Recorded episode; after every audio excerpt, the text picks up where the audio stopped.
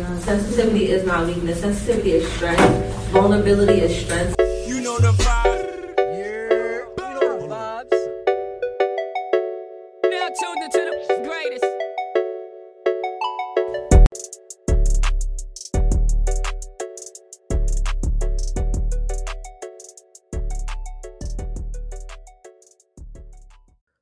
What's up, y'all? It's your girl Jazz. Welcome back to another episode of Vulnerable Vibes. I'm so happy to be here. Um, I have so much to say. Like, let me start off by saying that this is gonna be a very long episode.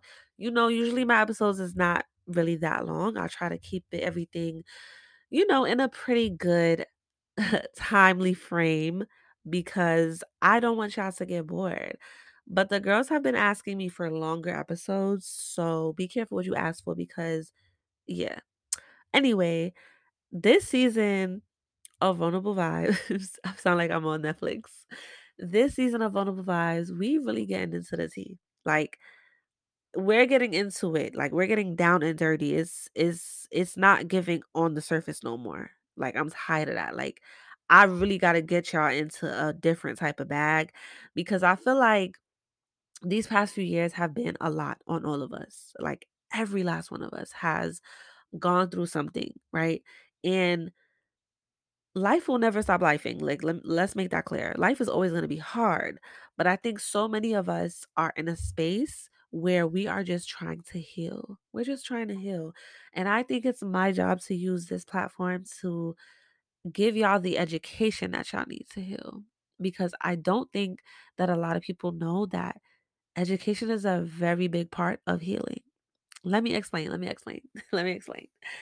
So, as we all know, right, these past few years, mental health has become just so much more valued, like so much more valued, way more open than it's ever been, which is great, which is amazing. Like, when you open social media like you you see it you see just the difference people are just bringing awareness to it whether it's celebrities influencers whether it's just quotes that are floating around like mental health is way more valued and i love that like as a mental health worker that shit makes me it just brings something to my soul like it does something to me it just makes me so happy however i do see just a type of like on the surface thing that's happening when it comes to social media. Like we're talking about it, but we're not talking about it.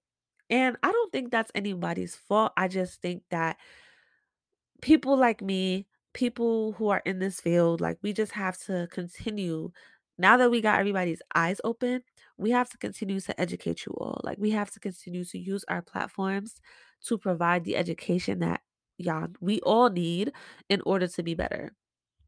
And so that's what this season is about. That's what this season of Vulnerable Vibes is about. And I think if I had to choose a word to describe the next few episodes or just the season in general, like, you know, the theme of the season or whatever, I probably would say this is the season for self awareness. Self awareness, period. Because, like I said, we're all on a healing journey, right? And in my opinion, let's make that clear. This is not a fact, but in my opinion, as a person in this field, I think that healing requires a few things. The first thing being awareness. Um, awareness, acceptance, work, patience, all of that. But the very first thing that you need to do when you're on a healing journey is you need to work on being more self aware. And self awareness and emotional intelligence, they go hand in hand, right? But when you add in education, those three work together as a integrated system for healing and education like uplifts your self-awareness and your emotional intelligence. When we educate ourselves we just become more emotionally intelligent which leads to an increase in self-awareness. So the truth is when it comes to self-awareness we all struggle from from time to time we all struggle to perceive and just comprehend you know the reasons for our actions or our emotions, like the underlying reasons for why we feel the way we feel. And self awareness is the ability to really comprehend yourself on a very deep level through self reflection and introspection. As you become more self aware, you gain a better understanding of not only yourself, but just so many things that are beyond the surface. Like you gain a better understanding of your strengths, your weaknesses, your values, like what you consider to be right or wrong. You gain a better understanding of things that motivate you, like what drives you the things that you do without thinking, like your habits, and you gain a better understanding of your emotional triggers, like what causes you to feel strong emotions, what causes you to cry, what causes you to withdraw from people. Self awareness is just really a form of stepping back and observing your thoughts and feelings as they unfold. And it can be as easy as just paying attention to the feelings you have when you're when you are with certain people, like what's going through your head. And it can be as easy as just paying attention to the thoughts that cross your mind when you're about to do something scary, like when you're about to step out of your comfort zone or do something that you you've been wanting to do, taking a risk. Like it can just it, it's really just about you know really paying attention to those deep feelings that we probably would not pay attention to. Really paying bringing attention to the areas of your inner world that are normally hidden away, overlooked, ignored. Paying attention to your, you know, emotions and how your emotions impact your physical symptoms, your behaviors, your reactions, your desires. Awareness of all these aspects of your of your life and yourself, like this is the first step into healing and changing and growth. And like I said, when I say self awareness, I'm also saying education because at the end of the day, you cannot work on what you don't know. like, you can't heal or work on what you don't know. That's just how it is. Like, that's just, it's just basic math, babe. It's just basic math. And with that being said, I really feel like it's important that we not only focus on mental health um, on the surface. Like we have to go beyond the surface and really educate ourselves on these and really important things because this is what we need to heal education and self awareness. So, in this episode, I'm going to educate y'all on attachment styles and how learning about attachment styles and identifying your own attachment style can really help you become more self aware and not only can it help you become more self-aware, but it could really help you, you know, to develop healthier and more rewarding relationships because contrary to popular belief, we need relationships in our life. We need each other. Like we need each other.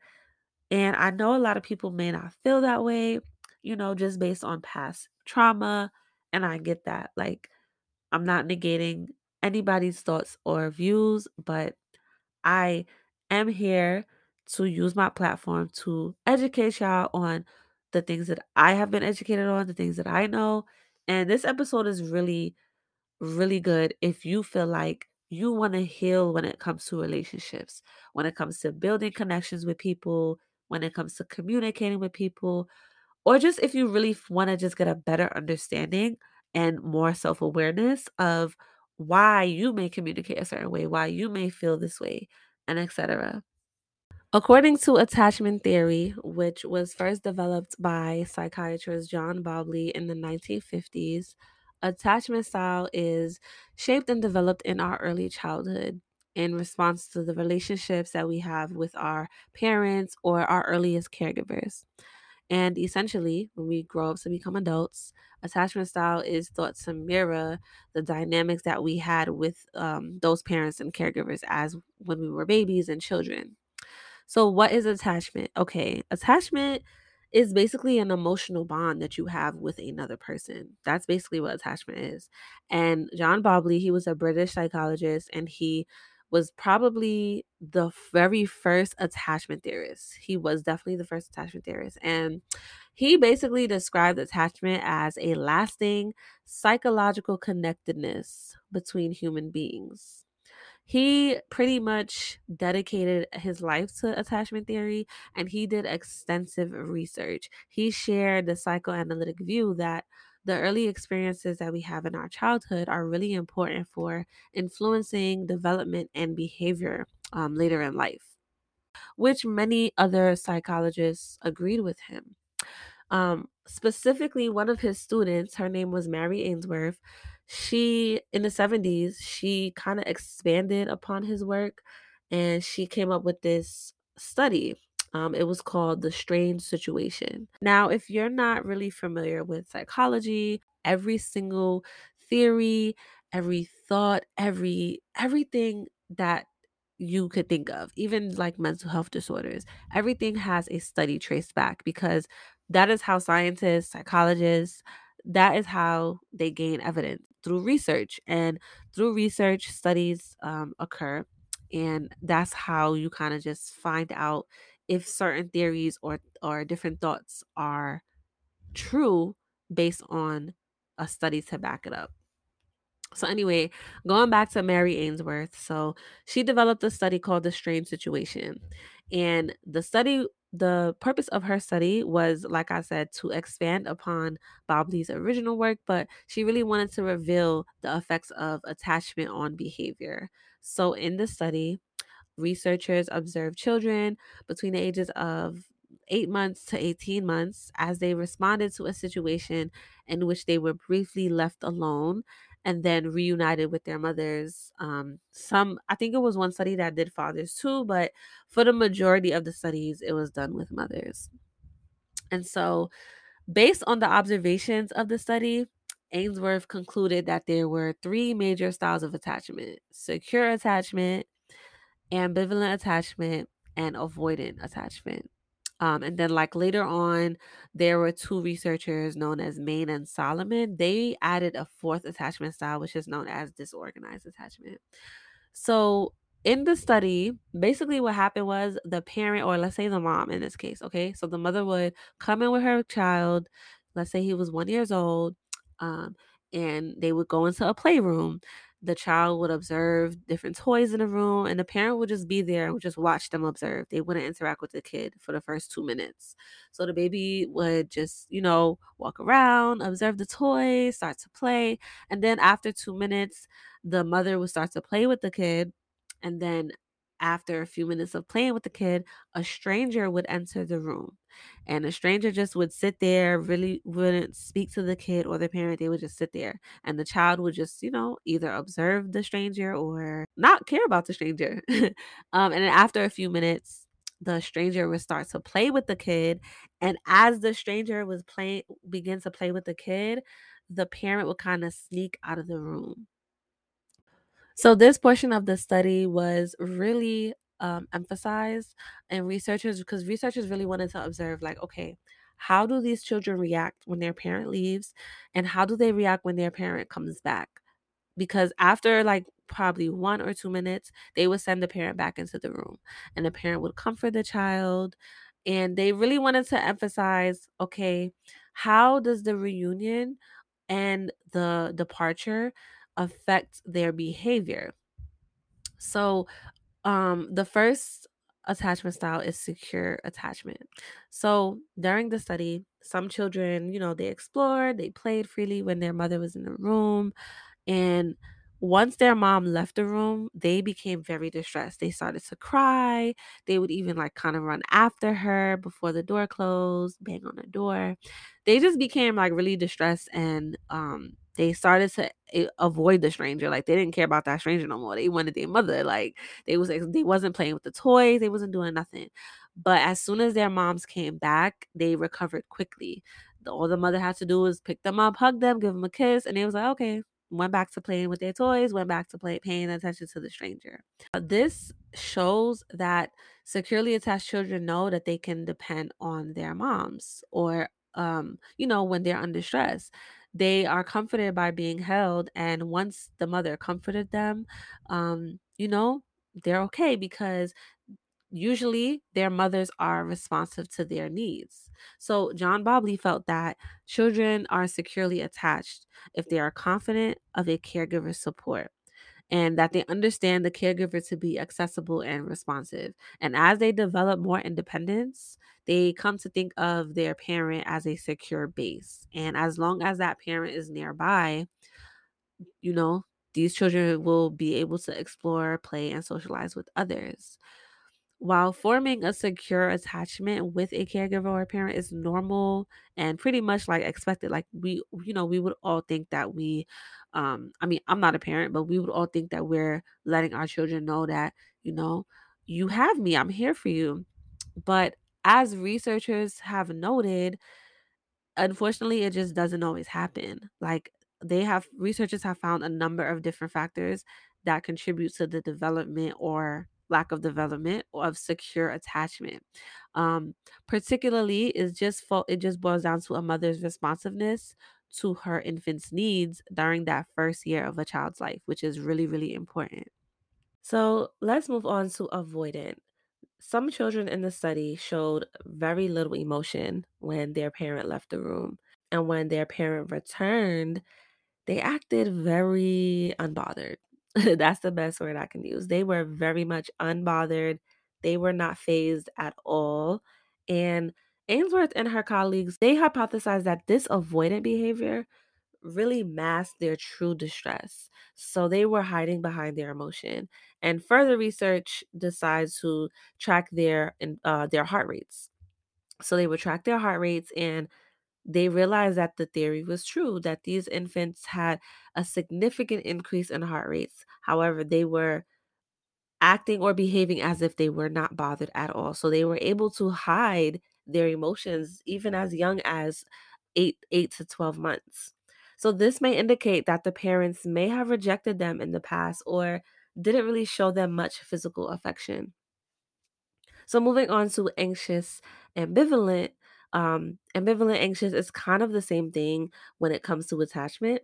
So these children showed significant signs of distress when their mother left. They were pretty much an emotional wreck. However, when the mother returned, they were kind of hard to comfort they it's like they were ambivalent like ambivalent meaning you you're not really sure how to feel and so they wanted to be really happy that their parents came back in the room but they're also super resentful like very angry and just pissed off at the mother for leaving them in the first place.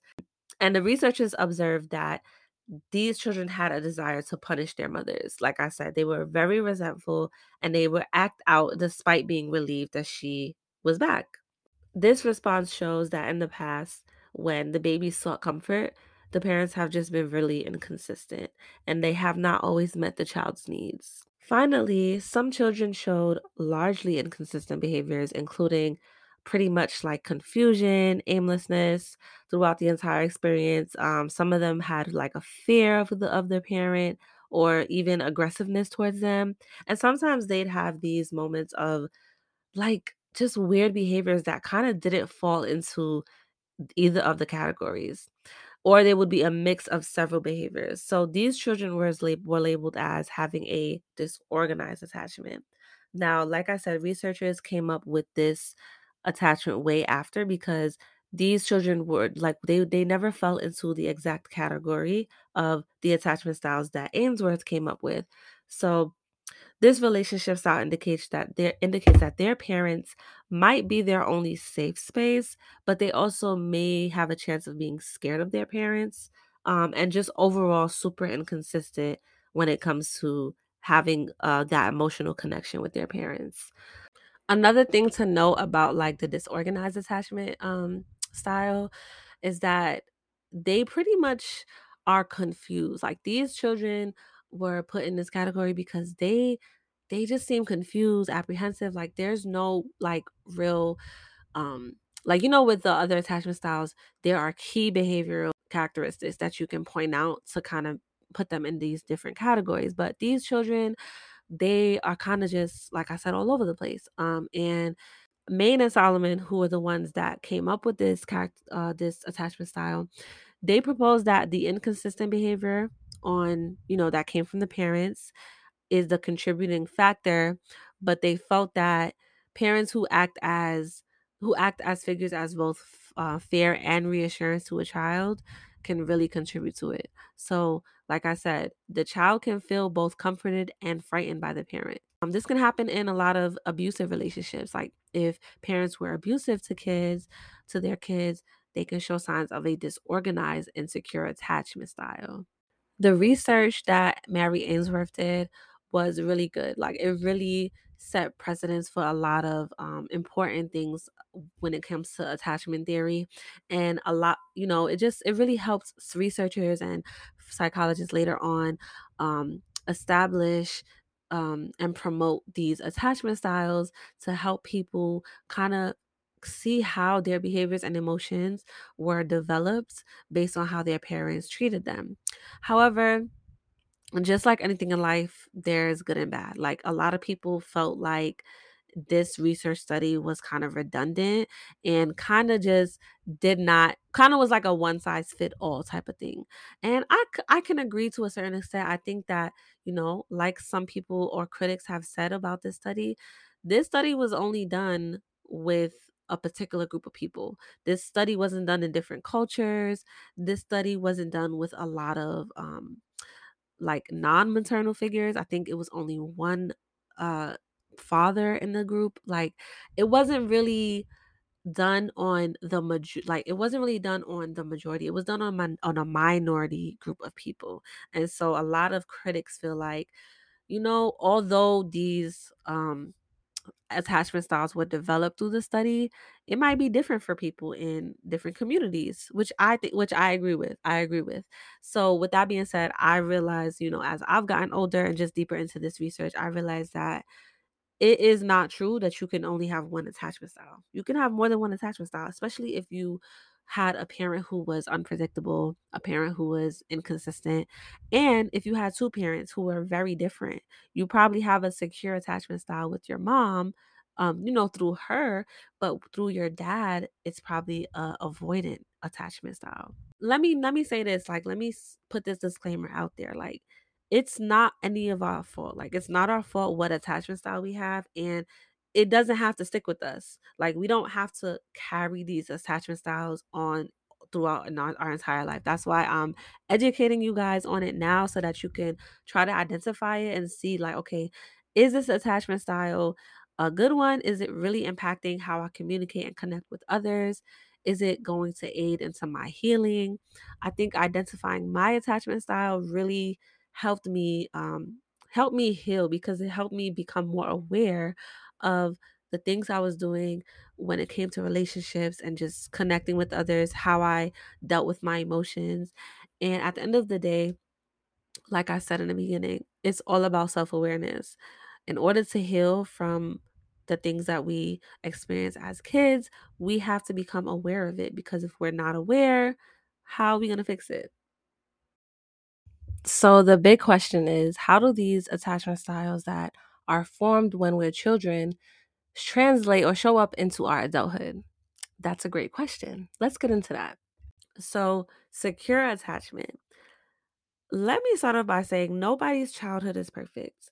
Like, nobody's childhood is perfect. And even if you experienced great, even if you had great experience with your parents or your caregivers, sometimes you won't always have a secure attachment and, and that's okay it's okay that you don't if it's okay if you don't have a secure attachment it's perfectly fine because like i said nobody had a perfect childhood um so if you experience a secure emotional bond growing up that means that your parents or your caregivers, they were really consistent for the most part. Like your caregiver's behavior provided you the feeling of feeling safe, being safe, um, and protected. And you always felt that way. And you felt that they were always emotionally present and accepting. So as an adult, you're really comfortable developing emotional connections with people. Like that ain't nothing for you. You are able to balance being close to others with being independent. Like you're good with that. You are able to communicate effectively. You're good with resolving conflicts. Um, and you're good like uh, like you're okay with your connections in your life you don't stress about them um another characteristic of a securely attached um style attachment style in adults is you have high self-esteem you don't worry about how you're viewed in relationships you enjoy intimate relationships um And being able to give and receive love and affection is easy to you. Like that's easy. And when it comes to being able to seek out support from people in your life, you're good with that. You're okay with being vulnerable. You're okay with letting people in your life know, like, yo, I need help. Like, or yo, like, I'm feeling so sad. Like, or what you did made me feel so sad. Or I'm going through a lot right now. I need help. Like, you're completely secure with being able to be vulnerable and seek out support and love from people. And like I said, no one has a 100% a secure attachment style because none of us have perfect childhoods. But this is ultimately the goal. I believe it is it is attainable. I feel like we're always I feel like life is hard and like I said in the beginning, life is always going to be lifing and too much happens in our world in our life for us to 100% be secure every single day. Like obviously we're not going to have a secure attachment style every day, but this is the ultimate goal. Our goal should always be to be able to communicate, to be able to give and receive love freely. Um, and just everything that I t- that I listed when it comes to the characteristics of having a secure attachment style, we all are trying to reach that level of attachment. and like I said, it's okay if you don't have if you're not there yet, because I'm not. Okay, I'm definitely not there yet, but it's okay. We're working on it. We're learning. So let's get into ambivalent attachment style, which is also referred to as anxious attachment style. So this attachment style has a few names ambivalent, resistant, um, anxious, preoccupied. Back then, um, when it first was developed, it was called ambivalent. But nowadays, uh, most people just use the term anxious. So as a child, um, you may have had a parent who responded to your needs very inconsistently. Um, let's say your parents were just pretty much wrapped up in their own anxiety, depression, their own trauma, like they were dealing with their own shit. And because of this, they responded to you in hurtful and really critical ways. Um, these responses created a very very big sense of insecurity and just being overall uncertain of what to expect from people. And because of this, you grew up to be an adult that constantly needs um, reassurance from people in your life. You constantly need reassurance and attentiveness in your relationships because if not, you don't feel loved. Um, it might even get to a point where you feel super uncomfortable unless you're completely locked in with that person. like, I mean, very in very dependent on that person. Um, is probably the only way that you'll know, okay, they love me. I'm loved. A lot of people who have this attachment style can struggle a lot with codependency to the point where, like I said, that's the only way that they feel love from people in their life because like I said, if you have this attachment style, you likely you likely grew up with a parent or a caregiver who, you know, you didn't really know how they felt about you. You tried to perceive how they felt just based on small things that you tried to piece together in your head because they never came out and told you um I love you or I care about you they would show you sometimes, but sometimes they wouldn't. So it was always very inconsistent. And so you grew up to be this adult who overanalyzes relationships. You overanalyze the people in your life. And sometimes you'll literally like you did in your childhood, you'll literally sit there and piece together this person's behavior. You'll sit there and try to perceive how this person feels um, just based on small things that, like I said, you try to piece together in your head. Like, for example, this person is not texting me back fast enough. They don't love me. This person, oh, I haven't hung out with my friend in like three weeks. Oh, she does not love me. She don't fuck with me. Um, this guy I'm texting, he texts me every five days, or he don't be sending emojis. He don't he be texting mad dry, like he don't love me. He don't like me these are things that you hyperfixate on because this is your attachment style. So, something that I learned that was super important when it comes to attachment styles and specifically anxious and avoidant, but I'll get to avoidant later. So, when it comes to anxious attack the anxious attachment style, a lot of children who experience abuse when they were children or just overall childhood trauma relating to abuse, and that could be verbal abuse, physical abuse, emotional abuse, sexual abuse. Um, many of these children felt that they had to find ways to avoid the abuse. So, what that means is that something in their nervous system made them feel like they had to increase their um, fight or flight. And so, it was not that I had to fight back because, you know, you're I'm a child, but it was I have to find ways to stop this abuse. So I have to find out what I'm doing to stop it. I have to look for those social cues from my parents or my caregivers, my abuser, and say, okay, what is it that I'm doing that can stop this abuse? So as a child, you interpret the abuse as it's my fault. And the reason children do this is that so that they can be aware of the threats that come with the abuse so that they're not subjected to the abuse. And this is something that as adults, you know it's not true. When someone abuses you, it's not your fault. But as children, they don't have the mental capacity to feel that way. So this evolves into an anxious attachment style. So we're gonna move on to avoidant um, attachment style, which is also called dismissive. So people with this attachment style, they have it a little tough as well. So these type of people, they have to rely on parents or caregivers who were emotionally unavailable. Um, crying, being sad, expressing emotions. Nah, not in my house. These are pa- these are uh, people who had parents who were very strict, very emotionally distant, very insensitive. They did not tolerate the expression of feelings, um, and they expected their child to be tough, to be independent. They raised you know, warriors, go to school, get your good grades, you get a good job, you you, you keep your head up, and I say You don't you you you ain't sad, depressed. You depression.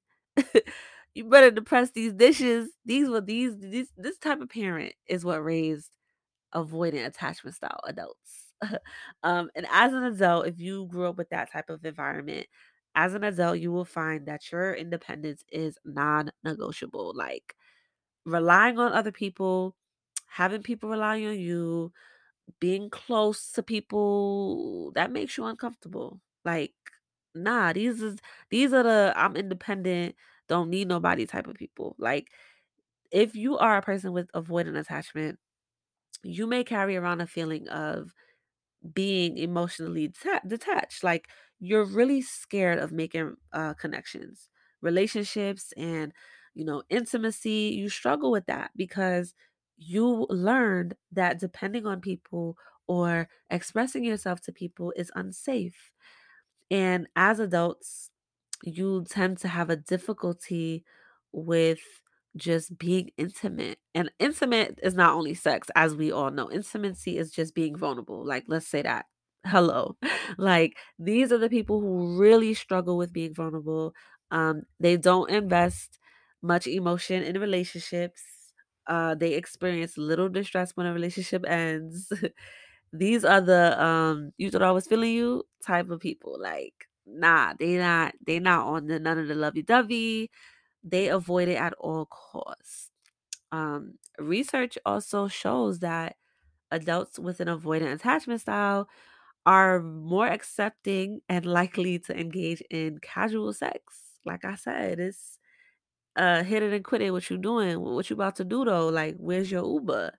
These are these type of people. Um, and it's not because they want to be, it's just because of how they were raised, you know, the uh the attachment that they had with their parent or caregiver is what led to these characteristics. It's just important to know that emotions that we re- the emotions that we receive in the first year of our life when, we're children growing up like that can really affect our behavior as adults um so because a parent or a caregiver was emotionally unavailable they r- would raise a child with an avoidant attachment style who grew up thinking that opening up and being their true, genuine self around others will result in being unloved or rejected because that is what they were modeled. That is what they learned at that at a young age. That expressing themselves can be dangerous because they're the people who were their first relationships, their parents, their caregivers, those people did not establish that. Those people made it to where it was an unsafe thing or, you know, it was a dangerous thing to express yourself, to show love, to show emotion. Um, these people are, you know, sometimes they're good at listening and accepting your flaws, but when it comes to themselves, nah, they don't, they can't do it.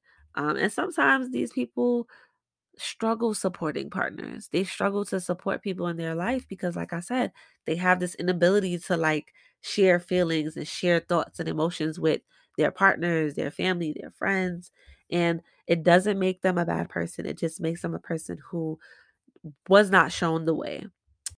Now, when it comes to avoidant attachment, like I said earlier, I learned how childhood trauma directly affects um, a person who will evolve into a avoidant attachment style. So, children, specifically children who experience neglect from their parents or their caregivers, children who experience neglect, whether it's physical neglect or emotional neglect, they because the parent was not there for that child, the child learns that I need to be here for myself. I don't trust anyone. I can't trust anyone because those main relationships, those core relationships, which is the relationship with the parent or the caregiver, failed me and left me. So now I have to close myself off and I can't trust anyone. And this is just how many avoidant attachment styles develop because because they did not get love they're not really good at giving it or receiving it because they never got it. Uh, When a child experiences both abuse and neglect, they kind of float between avoidant and anxious. So at sometimes they can exhibit some anxious attachment style symptoms and or characteristics. And then and then other times they can exhibit some avoidant characteristics. This means that this person is basically very confused. Um, they're floating between both of them because of the abuse and neglect that they were subjected to. And they have serious fear when it comes to connecting and just attaching to people. This leads us straight into the last attachment style, which is disorganized. So, disorganized attachment is the primary attachment style for those who have suffered com- complex developmental trauma. Psychologists argue that parents who act as figures of both fear and reassurance to a child contribute to a disorganized attachment style. Because this child feels both comforted and scared by the parent, that's when the confusion will arise in such a tremendous way that they're not even sure what they feel. People with uh, this disorganized attachment, um, they desperately crave affection. Like they want to, cr- they want love. They they really do, but they avoid it, and they don't know why. Um, sometimes they may show signs, like I said, of avoidant or anxious, but it's because they're very confused due to what they have experienced. They're very reluctant to develop close relationships with people, but at the same time, like I said, they really do seek them out. They really want to feel love. They really want to connect and attach with people, but they find themselves wavering between do I need to love this person or do I just need to avoid them? Um, a lot of times as adults, they grow up to be, to be people who feel safer being by themselves so that they don't get hurt by others. And they do, they are able to like connect with people and build relationships. But as an adult, like I said, they're confused. They, these confused children grow up to be very confused adults. And a lot of times their relationships can be very inconsistent or confusing. And when you open this door to discovering what your attachment style is and discovering why, you know, it, it can open a Pandora's box. Like you can feel angry towards your caregiver, your parents. You can feel confused. You can feel, you can just, it, it may, it will make you look at them in a different way. Like, wow, like because of you, this is how I perceive things. This is how I react. This is how I connect with people. This is why relation my relationships end in that way or this way. Like it's human. It's it's only human for us to feel that way towards our parents, but the important thing here is not to place blame. Like, let's become more aware and educated on why we are the way we are. And let's make a pact to promise to ourselves that we're going to try to move forward. Now that we have the information, now that we have the why, it's time to move forward and figure out okay, I know that these things were my natural survival instincts. I need to now become more self aware. I need to now focus on how I can become more of a secure person when it comes to connecting with people, when it comes to connecting with myself, when it comes to how I react, how I decide to perceive things. It's a lot of work, don't get me wrong. Like, it's a lot of work. I'm not gonna hold you. I, I'm still healing and learning and growing when it comes to just moving out of the attachment style that I was born in versus the attachment style that I want to be in, which is secure. It's really important to know that these attachment styles that we learned in our childhood, like this was just a way to cope. This was just a way to manage the these experiences that we were going through because we did not know what to do. We were children. So we just adapted into these um, you know, different ways to cope and they were almost like survival instincts. Like it was just the best means of self-protection when it came to any insecure parenting or any like inconsistent parenting, any absent parenting. Like these were the survival instincts. So yes, it is possible to change your attachment style. It is possible to work through your attachment style and to become more secure because, like I said, that is the goal. My ultimate goal is always to be secure. So, just to get vulnerable with you guys, it took me a long time to kind of healed through my attachment style. I think I'm still healing through it, don't get me wrong. But once I realized what my attachment style was, everything just clicked for me. Like, everything clicked for me. Like, just thinking about it gives me, I don't want to say it, makes me sad. It doesn't make me sad because I think I'm just really content with the fact that certain things just were not my fault. And now I'm just in a place where because I know what my attachment style was, why it was that, I know what I can do better going forward when it comes to building relationships and when it comes to just being an overall better person. This is what this is what healing is all about. It's all about self-awareness. Like I had to accept okay, I couldn't control how my childhood was. I couldn't control who I grew up to be, but I can control what I know and how I'm going to move forward. So, like I said in the beginning, self awareness is key when it comes to healing. And I was able to heal from a lot, a lot, a lot. I was able to really heal from a lot when I learned what my attachment style was. And when I just learned, like, this is why I do what I do. This is why I act how I act. This is how I interpret things. This is how, this is why I communicate this way. This is why I I was able to just see so many things in a different in a different perspective and it really helps me just see how certain things in my life um turned out. Like how certain relationships didn't work out, how certain relationships made me feel. Like it really helped me regulate my emotions and honestly, it helped me become a better person. So, I discovered that my attachment style is disorganized. The reason being is because I experienced both neglect and abuse from my primary caregiver, as well as abandonment. Um, and I also lost my dad when I was really young. So when you factor in death of a parent, abandonment of a parent, neglect, and abuse, I was just all over the place. Okay. And this led me to really struggle connecting with people on a deeper level we're not going to always only have one attachment style. Now, for me, my disorganized attachment style is in combination with the am- ambivalent and anxious attachment style, which can be like a double homicide type of situation.